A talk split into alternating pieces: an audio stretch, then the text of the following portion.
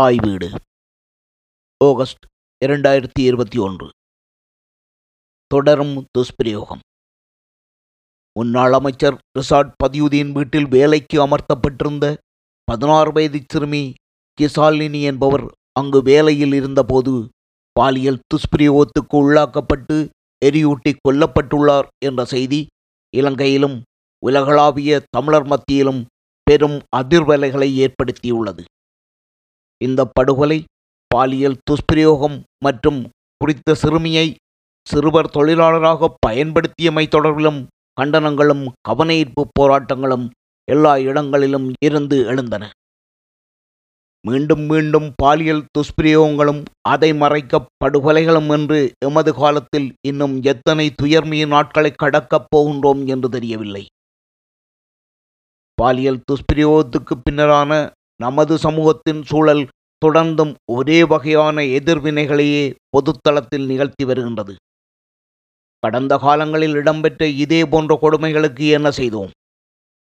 ஒருநாள் அதிர்ச்சிகரமான அந்த செய்தியை கேள்விப்படுவோம், அதை பற்றி சில நாட்கள் கதைப்போம். அரசியல்வாதிகள் மற்றும் சமூக அமைப்புகளை சார்ந்தோர் சிலர் கவனஈர்ப்பு போராட்டங்களை ஒழுங்குபடுத்துவார்கள். தொண்டை வலிக்க கத்துவோம், நீதி வேண்டும், இனிமேலும் நடக்கக்கூடாது என்போம். பிறகு நமது அன்றாட வேலைகளுக்கு திரும்புவோம். அப்படி திரும்புவது அவசியமானது, வாழ்க்கை தொடர்ந்து செல்ல வேண்டியது. ஆனால் இங்குள்ள அடிப்படையான சிக்கல், இத்தகைய கொடுமைகள் உண்டாக்கும் அதிர்வலைகளோ துக்கமோ சமூகத்தின் அடிப்படையான பண்புகளை மாற்றுவதில்லை. இத்தகைய வன்கொடுமைகளை தடுப்பதற்கான வழிகளவை?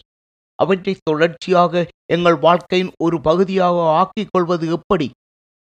இது போன்ற கேள்விகளுடனான உரையாடல்களே எதிர்காலத்தில் இத்தகைய வன்முறைகள் நிகழாமல் தடுப்பதற்கான நடைமுறை சாத்தியமான வழிகளை கண்டுபிடிக்கவும் நடைமுறைப்படுத்தவும் உதவும். ஆனால் நமக்கு அதற்கு நேரம் இருக்கின்றதா? அக்கறை இருக்கின்றதா? பெரும்பாலும் இல்லை என்றே சொல்லலாம். சிறுவர்களுக்கு பாலியல் கல்வி அவசியமா என்று கேட்டால், ஐயோ அதெல்லாம் எதற்கு, பாலியல் கல்வி பிள்ளைகளை கெடுத்துவிடும் என்று நினைப்பவர்கள் நம் மத்தியில் அதிகம். பாலியல் கல்வி என்றால் என்ன? அதில் எவை உள்ளடக்கப்பட்டிருக்கும்? அவற்றின் தேவை என்ன? அதை எதிர்க்கலாமா கூடாதா? இவை பற்றி எத்தனை சமூக மட்ட உரையாடல்கள் நிகழ்ந்திருக்கின்றன. பாடசாலைகளில் ஆசிரியர்கள் பெற்றோர்களுக்கு இடையில் எத்தனை தெளிவுபடுத்தல் கூட்டங்கள் நடந்திருக்கின்றன. பாலியல் வன்புணர்வோ அல்லது துஷ்பிரயோகமோ அல்லது சிறுவர் உரிமைகள் மீறப்பட்டு அவை கொடூரமாக இருந்தால் அவை சமூக பேசுபொருளாகின்றன, கொதிநிலையை அதிகரிக்கின்றன. பிறகு முன்னரே நாம் பார்த்தது போல இப்படி ஒரு செயல் நடந்தால் எப்படி எதிர்வினை ஆற்றுகின்றோம் என்ற சடங்கை செய்கின்றோம். அந்த துக்கத்திலிருந்து மீள்கின்றோம். குழந்தைகளும் பிரச்சனைகளும் பெரும்பாலும் அப்படியே இருக்கின்றன. இது போன்ற நேரங்களில் மோசமாக நடந்து கொள்ளும் ஊடகங்கள் என்ற பெரும் பட்டியலே உருவாகி வருகின்றது.